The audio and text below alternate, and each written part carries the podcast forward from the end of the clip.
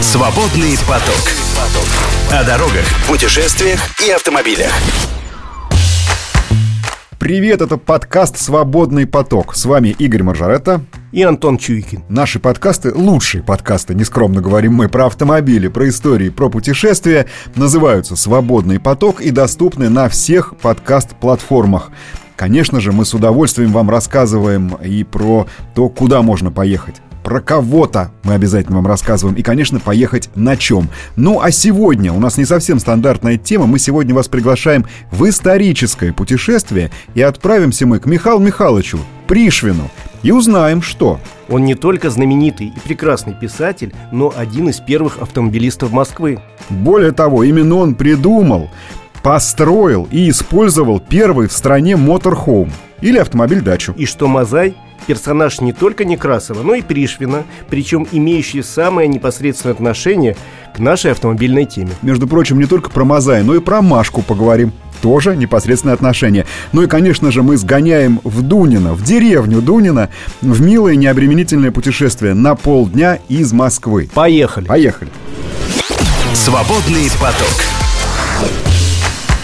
Итак, Михаил Михайлович Пришвин, замечательный писатель, которого мы помним со школы, «Кладовая солнце» и другие рассказы, милые, про природу, про зайчиков, про деревья. Вроде все благостно, однако все не так просто. Подожди, а ему же еще и 150 лет в этом году? Да, в этом году ему исполнилось 150 лет, и по этому поводу я очень заинтересовался его личностью, его творчеством, его жизнью, такой непростой, и даже съездил в прошлые выходные в его дом-музей. Он находится совсем недалеко от Москвы, примерно 30 километров от Московской кольцевой по Рублево-Успенскому шоссе. Деревня Дунина. Там он прожил последние 9 лет своей жизни. Насколько я помню, просто нужно выехать из Москвы по Рублево-Успенскому шоссе и вот до упора ехать. Вот Приедешь, ехать до упора. Приедешь туда. Да, упираешься в Т-образный перекресток, где налево написано «Дом-музей М.М. Пришвина». И приезжаешь, он такой очень милый музей, очень домашний, большой, э, большой участок и маленький дом – двухэтажный, очень простой, но с красивой верандой, замечательным видом на Москву-реку. Он не зря выбрал этот дом, но об этом отдельный рассказ. Начнем с того, что за человек был Михаил Михайлович Пришин, потому что оказалась у него фантастическая биография богатая на события, богатая на встречи, на знакомства, на друзей. Ну, начнем с того, И что... на автомобильные мотивы, вот что важно. Вот, да, да, очень важно. Он был, я уже сказал, одним из первых и э, страшно заинтересованным автомобилистом Москвы.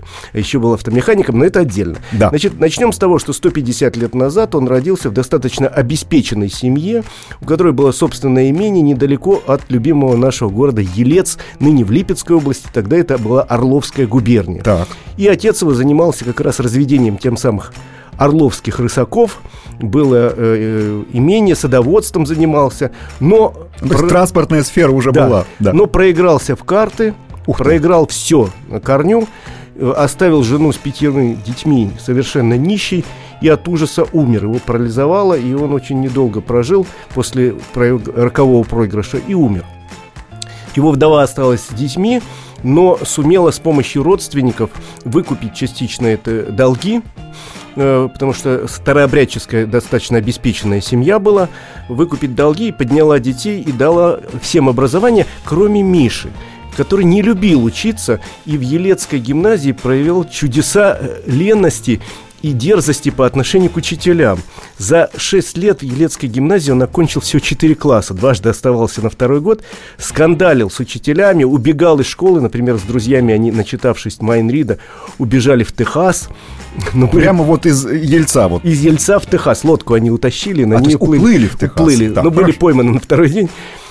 Под конец э, обучения в Елецкой гимназии недолго он поругался со своим учителем географии, люто поругался, и тот настоял на том, чтобы его исключили из гимназии с волчьим билетом, с которым бы его не взяли ни в одно учебное заведение в России. Причем надо понять, кто этот был учитель географии. Впоследствии они были очень дружны, потому что это был выдающийся русский писатель в будущем и философ Василий Розанов. Тот самый Василий вот Розанов. Василий да. Розанов, про которого позже Пришвин напишет «Розанов. Послесловие русской литературы, а я бесплатное приложение». Вспомнил уроки географии, да, явно. Но дальше все складывалось более-менее благоприятно, потому что он уехал к дяде в Тюмень, а дядя был очень богат, дядя был, ему принадлежало пароходство, он один из таких столпов был развития российского торгового флота. Там, окончив реальное училище, получил свидетельство в окончании гимназии. Дядя предлагал ему, поскольку детей не было, возглавить бизнес, но он отказался, уехал поступать в Ригу в институт, э, в университет, проучился некоторое время э, в университете, увлекся марксизмом, даже перевел одну из книжек Энгельса – и за участие в революционном движении был арестован. Смотри, как он, что называется, взялся за ум, причем в каком-то не том направлении. В, вроде да. как, да, там и старообрядцев с довольно богатой семьей, в гимназии учился отвратительно, с Розановым умудрился поссориться, а в Риге примкнул буквально к марксистскому движению. Да, был арестован, просидел полтора года в камере, сначала в одной тюрьме, потом в другой, и в конечном итоге был, ему зачли вот это время, отсидки и выслали под надзор в Елец. Домой. Да, он пытался поступить в какое-то какого из российских учебных высших заведений, чтобы закончить курс. Ему не дали такой возможности, но мать договорилась, оплатила, и его отправили учиться в Лейпциг, где он два года проучился и закончил университетский курс как агроном сельским хозяйством интересовался всегда. Ну, наверное... Природой, вот, сельским хозяйством. Да, вот то, что у них был кон, конезавод, сказалось. Конечно. Ну, в общем, э, он вернулся назад с дипломом агронома, несколько лет проработал как агроном, причем сразу начал очень много путешествовать. Э, особенно любил русский север. За много лет он ездил по русскому, по русскому северу регулярно, и там, в общем, не осталось белых пятен и в Архангельской губернии, и в Мурманской нынешней области, и Скандинавии он все объехал, и Ленинградскую область нынешнюю, я говорю про вот эту часть. Он очень хорошо проехал, причем проехал на лошадях, на лодках, там пешком где-то по топям. Ему это страшно интересно. И начал писать первый раз. А в конце это и на машине. Ну, да. Расскажем, да. Начал писать первые рассказы, начал очень активно печататься вошел в круг литераторов, познакомился там с Блоком, с, э, вторично с, с Розановым. Надо понимать, что был корреспондентом Горьким. русских ведомостей. Он был например. корреспондентом, да, журналистом. Во И время. Первой мировой войны он был, э, собственно, военным корреспондентом, угу. выезжал на фронт, примкнул к левым эсерам, работал в газете левых эсеров под названием... Что-то все его налево так вот заворачивало, да. да. «Воля народа» и прославился тем, что в канун нового 1918 года революцию он не принял он написал огромную статью про Ленина, которая называлась «Убивец». И вот это чрезвычайно любопытно, потому что при этом Пришвин о своей смерти умрет только в 1954 году. А, умудриться избежать э, и репрессий и всего прочего, после таких статей это было практически невозможно. Сдается мне, что зачли ему заключение в царской тюрьме еще, когда вот он в Риге увлекся Марксом и Энгельсом. После этой статьи его арестовали. Он провел в камере предварительное заключение две недели. Это вот второй, получается, да? Его? Да. После чего, э, значит, его выпустили, он от греха подальше уехал из столицы. И долго жил сначала в Смоленской губернии, потом в Липецкой, у него были корни и там, и там. Вот. Э, женился на простой полуграмотной крестьянке, э, судя по всему, из вредности, потому что любила на одну барышню, она ему отказала. Угу. Тогда он женился на Фросе, с которой на, прожил на зло, много лет. У них было э, трое сыновей, один не выжил, двое сыновей. Вот, э, жил он с ней странно, потому что она была, ну, хотя он ее обучил грамоте, но говорить, он говорит, не было с ней нечем. И в результате он начал писать, писать книжки, и тут наступает период э, увлечения автомобилизмом. Книжки в основном, конечно же, были про природу и вокруг. Очень много публикаций, нацеленных на детей, и мы их все с вами знаем, и не будем на этом сосредотачиваться. Одних рассказов он написал более 800. Конечно, но сейчас вот именно к автомобильной, к нашей любимой теме э, э, относятся, точнее так, он автомобилистом непосредственным стал в 61 год в 1934 году. Но до этого он успел тоже в качестве корреспондента, насколько я понимаю, э, хорошо поработать э, на ГАЗе, на строительстве Нижегородского автогиганта. Да, где, собственно, он окончил курс э, автомобилиста, получил права, ну вот те права, которые я видел, они датированы 37 годом. Да. Но э, еще он окончил курс автослесаря, потому что иначе тогда ездить на автомобиле было невозможно. И тем более, что первые свои автомобили, они были не новые. Вообще надо понимать, что тогда такого понятия, как частный автомобиль, в Советском Союзе практически не существовало. Очень немногие могли себе позволить э, обратиться с просьбой в Совет народных комиссаров. Представляете себе уровень, да? Попросить предоставить или выдать им автомобиль, или дать возможность купить автомобиль. Но это действительно вот люди самые знаменитые, по пальцам одной руки можно посчитать. И вот 34 год, Пришвин, который уже умеет некое, да, имеет отношение к автомобилю, умеет с ним обращаться, э, сидит э, у себя, э, не знаю, дача, дом скорее, недалеко от Загорска, да, по Ярославскому направлению, недалеко от Москвы, и размышляет, как бы ему попасть к своим любимым, там, вот он называл это Журавлиный край, туда всего-то недалеко проехать, но он подсчитывает, что на телегах это бешеных денег стоит очень хлопотно, и вдруг вот он прям в своих записных книжках оставляет воспоминания. А, ему приходит в голову, а вот был бы автомобиль, все бы очень запросто решалось. Недолго думая, вот прям цитирую, написал я Молотову, Молотов на тот момент представитель Совета народных комиссаров, а, мотивируя невозможностью при современных условиях транспорта заниматься своим краеведением. И, может быть, самая машина увлечет меня и сделает предметом моего изуч... сделается предметом моего изучения и описания. Слушайте, я понимаю, что ну, не за что особо хвалить 30-е э, годы и середину их, но слушайте, какая скорость? Это в стране ни одного компьютера, естественно, в мире ни одного компьютера. Через три дня приходит письмо из Совнаркома с распоряжением Молотова, а выделить Пришвину автомобиль и он отправляется э, в, на Горьковский автозавод. Причем, поскольку, ну, понятно, это все-таки далековато, а человек уже не молодой, 61 год, он берет с собой соседа из э, того самого Загорска. Это некий Генрих Сон, э, выходец из э, Прибалтов, который там уже в Загорске умудрился до этого построить э, самодельный автомобиль. Такой мотоколяска его бы сейчас назвали, но в любом случае человек сведущий, да, в автоделе. И они с Михаилом Михайловичем отправляются в Горький, успевают собрать деньги, потому что машину он, конечно, покупает, ему не просто так выделили, и э, возвращаются уже с автомобилем. И потрясающе трогательная история есть. И мы же вам обещали про Машку рассказать. Э, у Пришвина в одном из детских рассказов есть такие две строчки. «Спасаясь от нужды в трудное время, мы купили корову Машку, и на огороде для нее сажали кормовую свеклу. Когда беда кончилась, мы продали Машку, а в сарае, где она была, поставили автомобиль. И тоже назвали его в память доброй коровы Машкой. ГАЗ-А, э, маленькая, относительно маленькая легковая машина по прозвищу Машка, служила Пришвину довольно долго, служила исключительно добром. Он много объездил э, на ней место и поблизости, и не только поблизости. Есть прекрасные фотографии, где он в том числе там и с собакой, и псы у него выглядывают из машины. Он же охотник, он же, он же фотограф. У него он же был было э, много очень путешествовал. Три увлечения в жизни, он сам говорил. Ну, кроме литературы, три увлечения жи- в жизни. Это э, охота с детства, это фотография. Он в начале века еще 20-го увлекся и оставил огромное количество фотографий. В Доме-музее частично выставлены.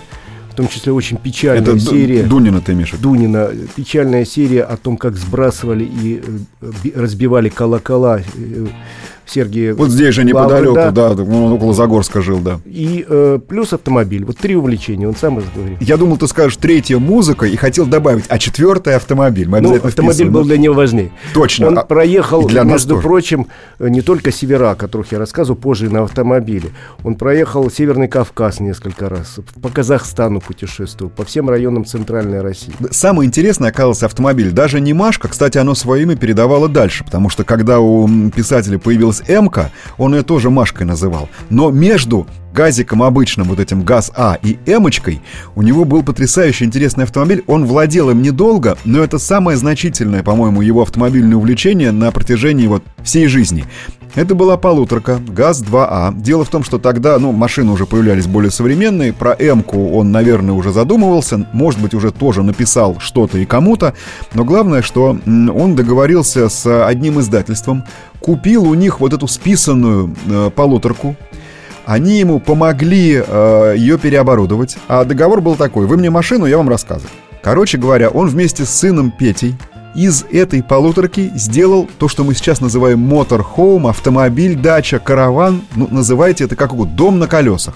Представьте себе, ну, она не очень большая полуторка, конечно же, но в деревянный дощатый кузов он действительно умудрился поставить такую будочку настоящую. Такой кунг с окнами, да? Назвали бы сегодня кунгом. Действительно, были окна. Была дверь. Была дверь, э, была возможность отапливаться. Ну, правда, это все было такое вот. Она же газогенератор. Полуторка была, между прочим, газогенераторная, что было очень удобно, потому что уехал куда-нибудь там в Архангельск. Пусть ну, скорость небольшая, зато дров полным-полным. Мне кажется, да, что это было правда, честно говоря, я по фотографиям вот смущаюсь восхищаюсь я этим. Я видел свидетельство, что газогенераторное на фотографиях не очевидно. Поэтому мы под вопросом пока это оставим. Нам кажется, что это было бы правильно. Да, на дровах ездить. В Унге было два ларя, на которых спали и в которых хранили А в них, кстати, И был стол.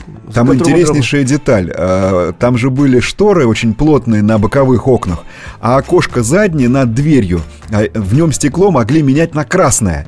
И машина превращалась в фотолабораторию. Да, Помимо вот домика, именно в фотолабораторию. И вот на этом автомобиле, а, который, когда они его с Петей привели вот в такой вид, выкрасили в зеленый цвет, я думаю, что не выкрасили, а скорее подновили, потому что какой тогда еще мог быть газик, это полуторка 2 Прозвали его Мазаем, и в частности отправился Пришвин э, в Костромскую область, э, чтобы как раз исследовать, а вот этот Некрасовский-то Мазай, он мог реально существовать?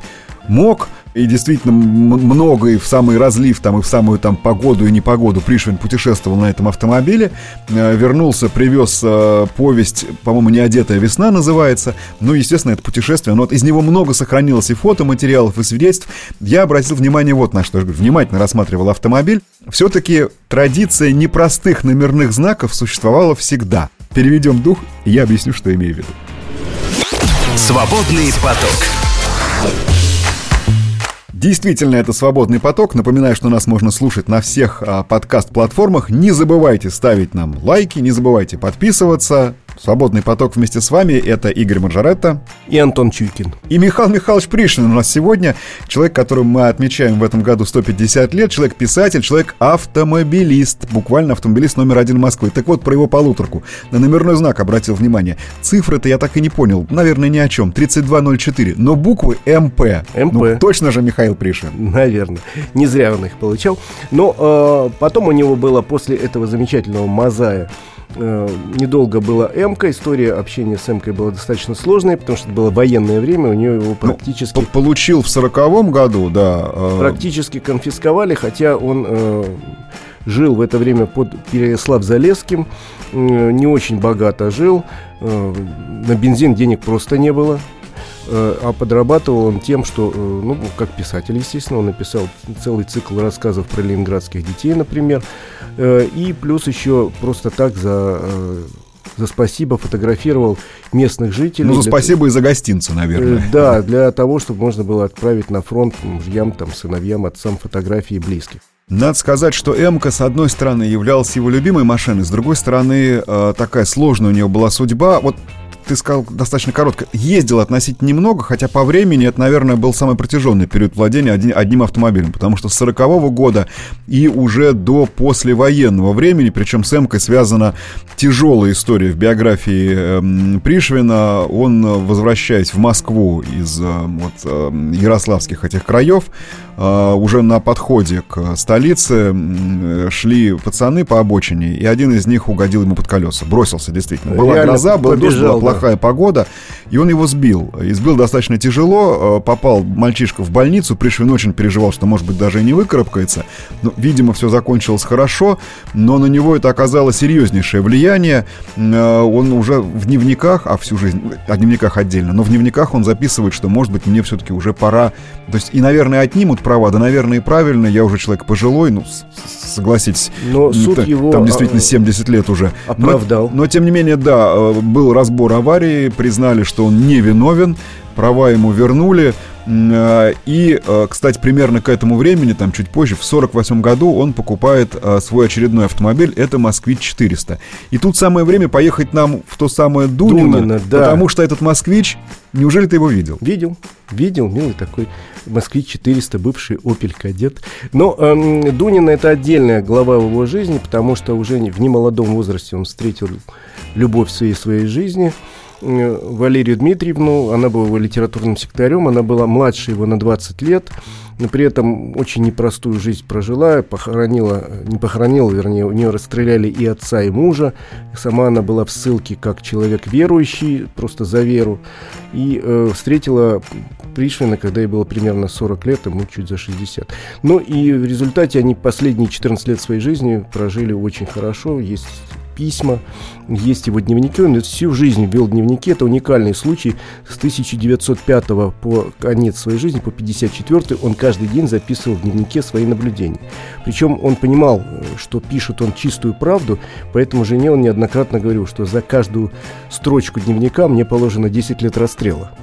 Он правду писал о том, что не верит в вечность советской власти. Он честно писал о том, что происходило во время коллективизации, во время э, репрессий. Причем писал в стол, В стол, конечно, он прятал. Это специально была сделана бочка, куда это все предполагалось э, запечатать и э, спрятать, закопать.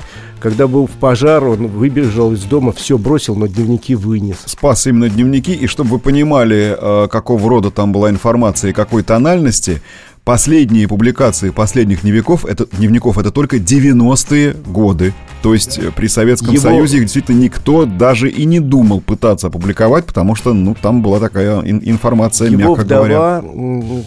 посвятила все свои последние годы жизни подготовке и публикации вот этих дневников. И э, те, кто читал, говорят, что это очень сильно, но э, много размышлений о жизни, о религии. Он был очень религиозный человек, и жена его такая же о литературе, о совести, о том, как жить. Я цитировал тебе фразу, которая мне очень понравилась. Революция это месть за мечту. А еще в этих дневниках было довольно много про автомобили все-таки. И, конечно же, для нас это, ну, не то чтобы самое ценное, но один из самых интересных моментов, потому что Пришвин фиксировал в том числе автомобильную жизнь столицы и Московской области, да и всей страны, поскольку он был непосредственным участником вот с самого начала. И до 54 года, потому что, в общем, до старости очень любил автомобили, да буквально вот есть свидетельство, что накануне своей смерти, несколько часов ему оставалось прожить, он принимал гостей и рассказывал, что вот у него очередной автомобиль, а уже он эм, получил победу к тому моменту, и он, победа, в общем-то, бесполезна мне в городе, хочу вездеход. Представляете, это вот просто накануне смерти. Ну, а еще замечательный совершенно из дневников, раз уж мы с них начали, хотел процитировать. «Никакая охота не давала мне такой близости к природе, как ключик от Машки». Вообще вот про этот фордовский ключик у него несколько раз упоминаний есть в дневниках, что это настоящая свобода и как много ему автомобиль подарил. Ну, есть и отдельные совершенно там публикации из... Он готовил статью там для вечерки, мы с тобой с удовольствием ее читали. Да. Найдите в интернете, она есть. Очень любопытно э, почитать.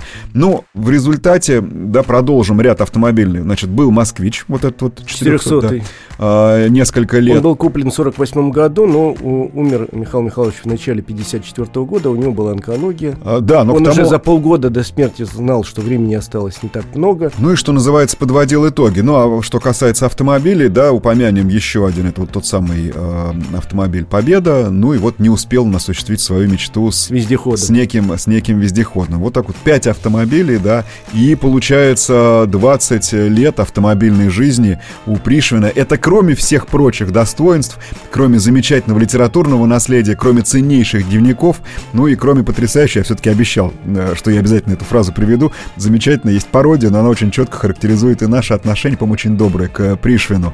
Э, тем более сейчас к сезону. Весна.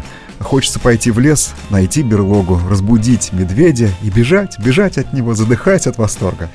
А можно и ехать на Машке. Рекомендуем съездить в музей. Он маленький, очень добрый, очень камерный. Прекрасные женщины, которые там работают, с удовольствием проведут экскурсию. Тем более, ну, совсем маленький музей. Расскажут об этом замечательном, интереснейшем писателе, человеке и автомобилисте. Это был подкаст «Свободный поток». Назначаем вам новую встречу. Можно в музее Пришвина, можно на любой из наших дорог, а можно здесь, на нашей подкаст-платформе в «Свободном потоке». Счастливо! «Свободный поток». Слушайте наши подкасты на Яндекс Музыке, Apple Podcast, Castbox, Spotify и на других платформах.